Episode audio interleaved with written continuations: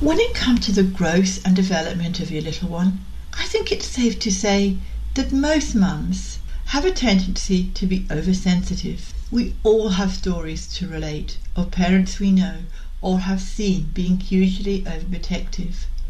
However, no one knows your little one like you do. So it's important to seek professional help if you feel something is amiss with their natural development. Always trust that gut feeling. The earlier conditions such as ADHD and autism are diagnosed, the better.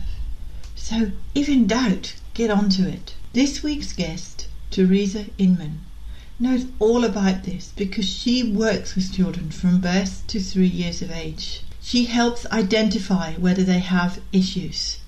She then provides strategies and help in conjunction with an occupational therapist, which can help prevent things from escalating. Teresa is a board certified behavior analyst an infant toddler development specialist, and author of the book How Can I Help My Child Communicate? So, in this episode, you'll hear Teresa and I talk about why it is important for early intervention and to get them diagnosed early during the crucial birth to age 3 window and not to delay this. What mums can look for that could indicate issues such as speech delays or sensory issues possible signs that could point to autism, and so much more. I'm Helen Thompson, and welcome to First Time Mums Chat. I'm a childcare educator and baby massage instructor, and know that being a parent for the first time is challenging and changes your life every way imaginable.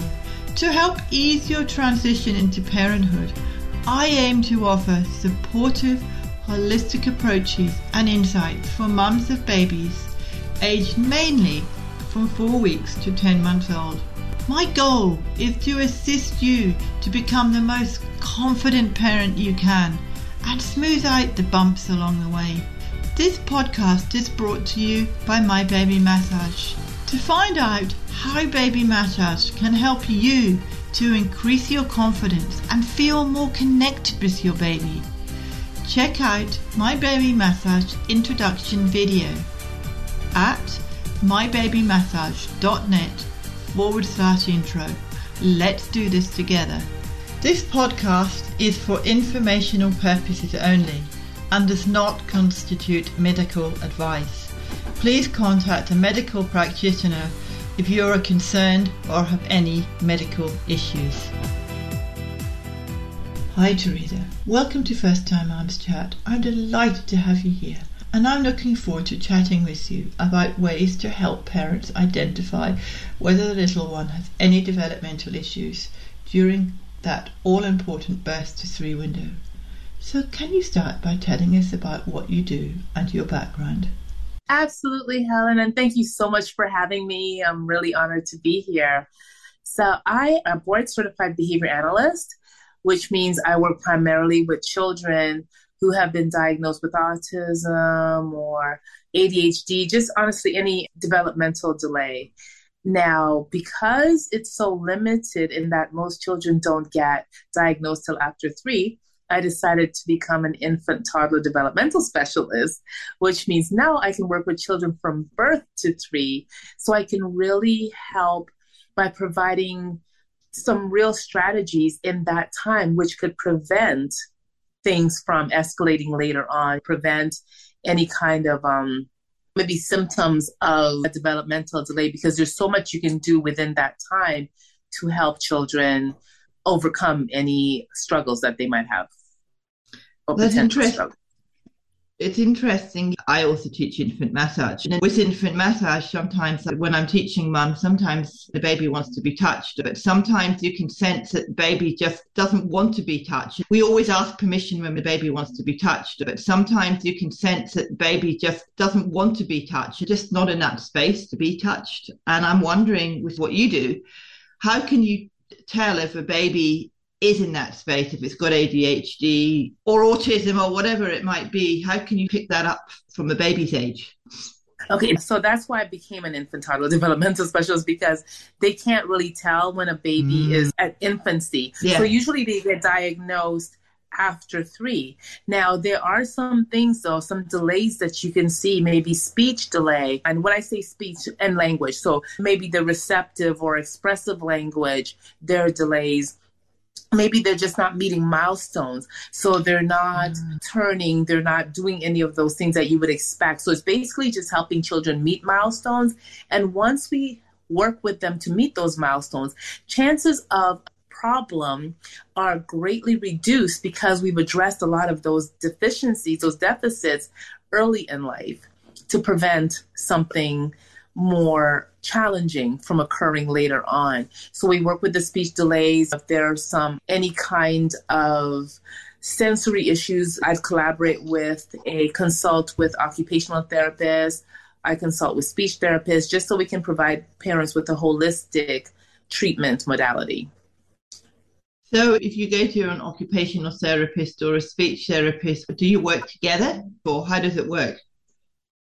Yes, we do work together. Weekly, I work with the children and the speech therapist or the occupational therapist we consult quarterly so they would come in and say okay these are some things that i think these are some needs these are some areas that we need to address and they will model those things and talk about those things and that i would incorporate in my treatment as well ah, okay so basically you're saying from a young age you can detect there's something wrong. For instance, if they're not, let's say, I'm just giving an example here, say at around about nine months, they're not crawling or they're not beginning to stand up and things like that, you can detect there's something there and you'd say to a parent, look, I'm not sure that this is right.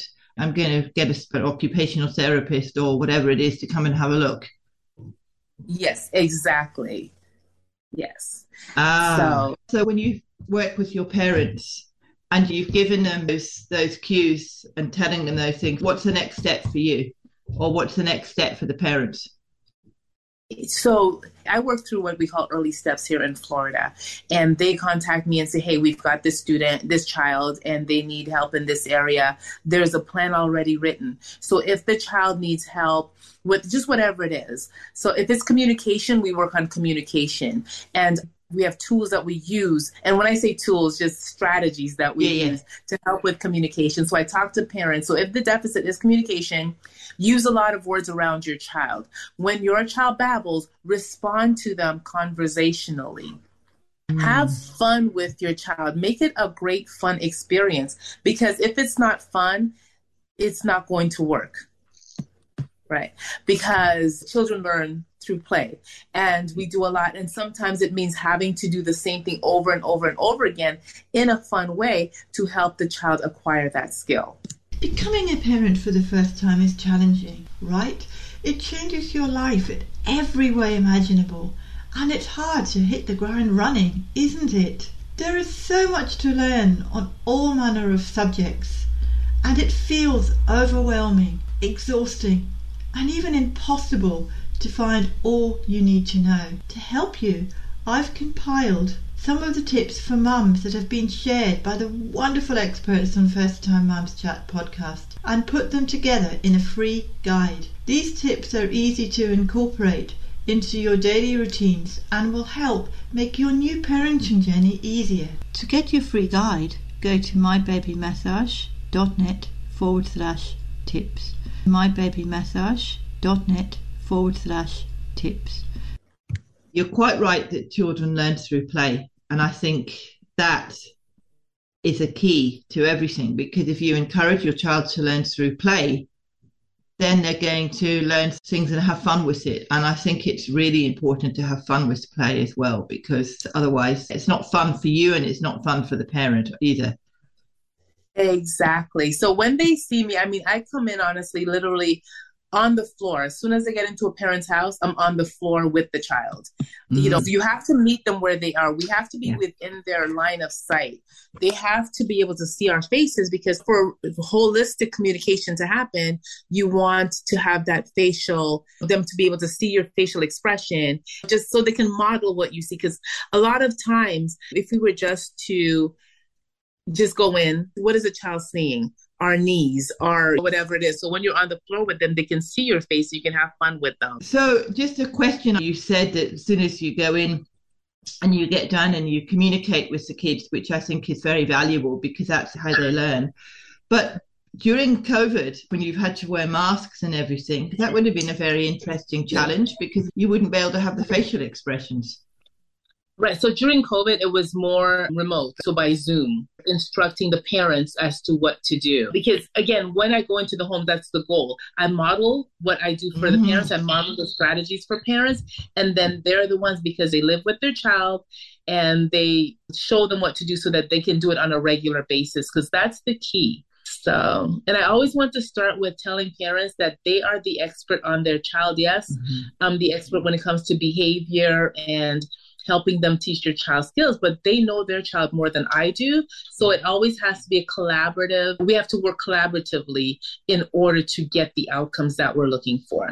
I think that's important because somebody just going in there and saying, right, this is what's wrong with your child. And a lot of mums would think, well, what's she talking about? I know my child, I know how they're crawling or that they are beginning to get this to crawl or whatever. And well, of course, some parents might not know what the milestones are either. Right. I know roughly because I teach baby massage and I also have a childcare background, but a parent might not know what the milestones are. They might not know what stages their child does things, mm-hmm. so they might not pick it up. Exactly. But they will know, though, for the most part, that something is just not because, you know, we use our gut. As parents, course, our gut is course. our guidance for our child. So when you get that gut feeling that, hmm, just to quote a parent, something just doesn't feel right. Mm. If something doesn't feel right, contact your pediatrician. Sadly, when you tell them what it is and explain it to them, they may still say, oh, you know, he'll be fine. It's a boy, this and that. And I've heard mm. that mm-hmm. way too often Get mm-hmm. another opinion, please. Get a second, third, fourth opinion because until you address this, it's going to be a problem. I had a client, we were talking about this, and I said, yes, you know, parents know. And he told me that there was a family that he met, and at 14 months old, mom knew something just didn't feel right. And he went to person after person and they dismissed her. And when the child was four years old, they're like, oh, yeah, something just isn't. They're just not. And I thought, you've got to keep going because that's four years that something, if something was done, because, you know, that birth to three window is very important. It's crucial, as you know, Helen. Yeah. So if we can do more in that window and get better results than we would if we wait past three. Mm.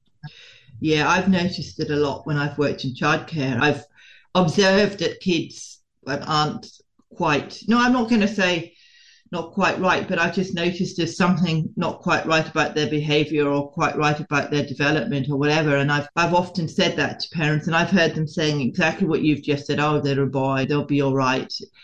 You know, you've got to say it very delicately because I think you don't want to tell the parent that they don't know their child. And I think as professionals, I think that's a really important thing to support the parent as much as possible and say it in a very supportive way say have you noticed that your child isn't doing x? I think it's a very fine line because as a parent you're not going to want to be told your child's got autism or adhd and i think you've got to do it very delicately. Would you agree with that? Oh absolutely. Because to when a parent hears that news, there's some grieving that happens. Oof. Right? The child that they expected, the child that they celebrated, they're like, oh my gosh, that is not this child. Mm. And, you know, it takes some time to get used to the fact, to come to terms with the fact that, okay, my child may have a diagnosis of. But usually in that birth to three window, the parents contact early steps and then I get involved. So usually they ah. know before I do. Right. But they're still going through that process. So I still get that. I walk into a home actually last week. I walked into a home and the parents had been going online and do you think he has autism? And based on what I know, I said, listen, I'm not licensed. I can't diagnose any child. However, based on what I've seen, because I've been working with children with autism for over 10 years now, so I can tell whether or not they might have some of the markers for autism. And I let them know, well, I don't see anything. And based on what I know about autism, your child is doing this, that, this, that, and that does not fall under that umbrella. Your child may have a developmental delay, like a speech delay, or just something that can be addressed. Maybe they have some sensory issues they need sensory integration, in which case I would consult with an occupational therapist to help give me tips for that to address those issues. I am really passionate about First Time Mums Chat and providing a weekly resource that helps parents who are new to the whole world of parenting, and I want to hear from you. I warmly welcome questions and feedback and comments on my podcast episodes. You can send me a voicemail message quickly and easily from your smartphone or computer by going to mybabymassage.net forward slash message.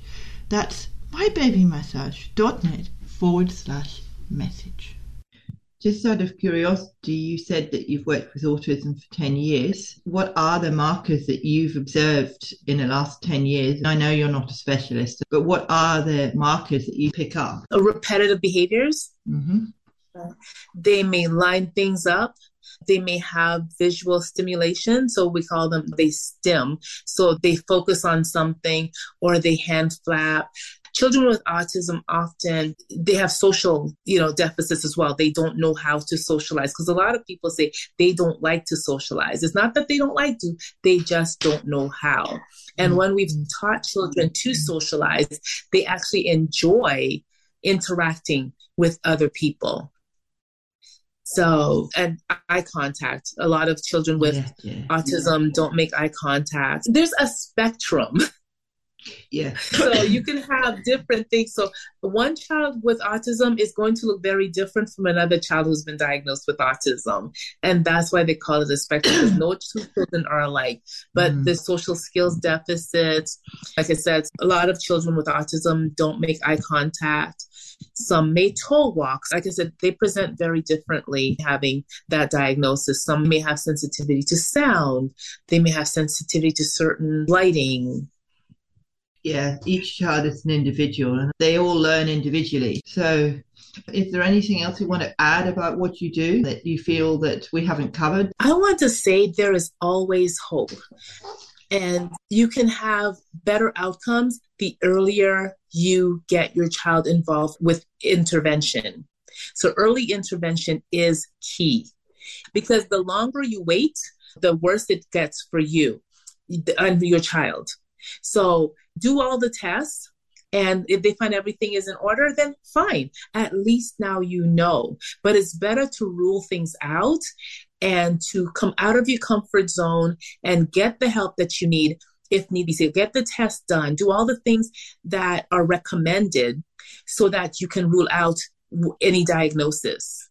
Because if you don't and you wait, and I've seen parents wait, the child is six, seven years old, and now we're toilet training, we're feeding them, we're teaching them to dress themselves. And these are things that could have been addressed when they were two, three years old.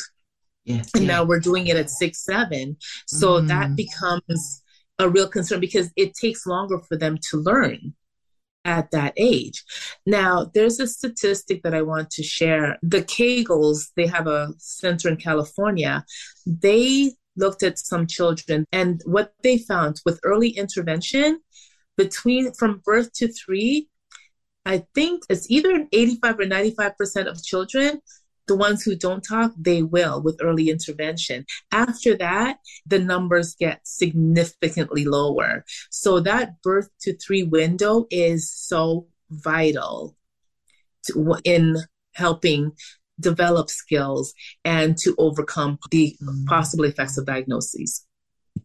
Yeah, I think early intervention is important because, uh, as I said, I come from a childcare background and I I've often picked things up and expressed it to parents, and they've gone to see a specialist and they've said, Helen, thank you for bringing that to my attention. I didn't realize. So, yes, I think that's a really important aspect. Parents don't know what they don't know. So, there is no judgment here. But until you find out, get information, talk to people, talk to professionals, and let them know what you're experiencing with your child so they can give you some help. No, that's very valid. And uh, I'd also like to add that we're not judging parents at all because every parent knows their child. We're just giving them the tools to be able to support them and to discuss any issues that they may be having. Absolutely, yes. So, if anybody wanted to get in touch with you and find out more about what you do, how would they go about doing that? So, I have a podcast called Parenting with Confidence, so they can see me there. I have written a book. How can I help my child with communication? Yes, wow, yes, that, yep. And it's available at fireeyebooks.com, F I R E E Y E books.com. I also have parenting videos on TikTok.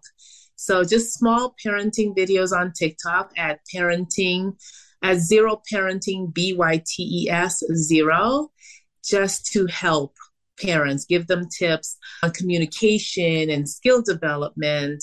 And people ask questions, and based on those questions, I create videos.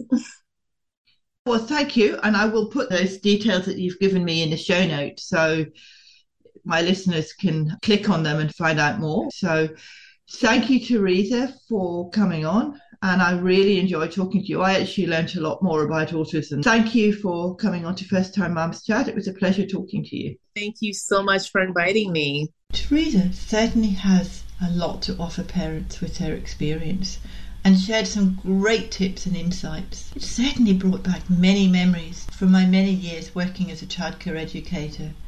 It can be so hard for parents to identify when there are problems, and it is so important to deal with anything before they are three years old, where possible. I've included links to Teresa's podcast as well as her book and social media in the show notes, which can be accessed at mybabymassage.net forward slash podcast forward slash 085.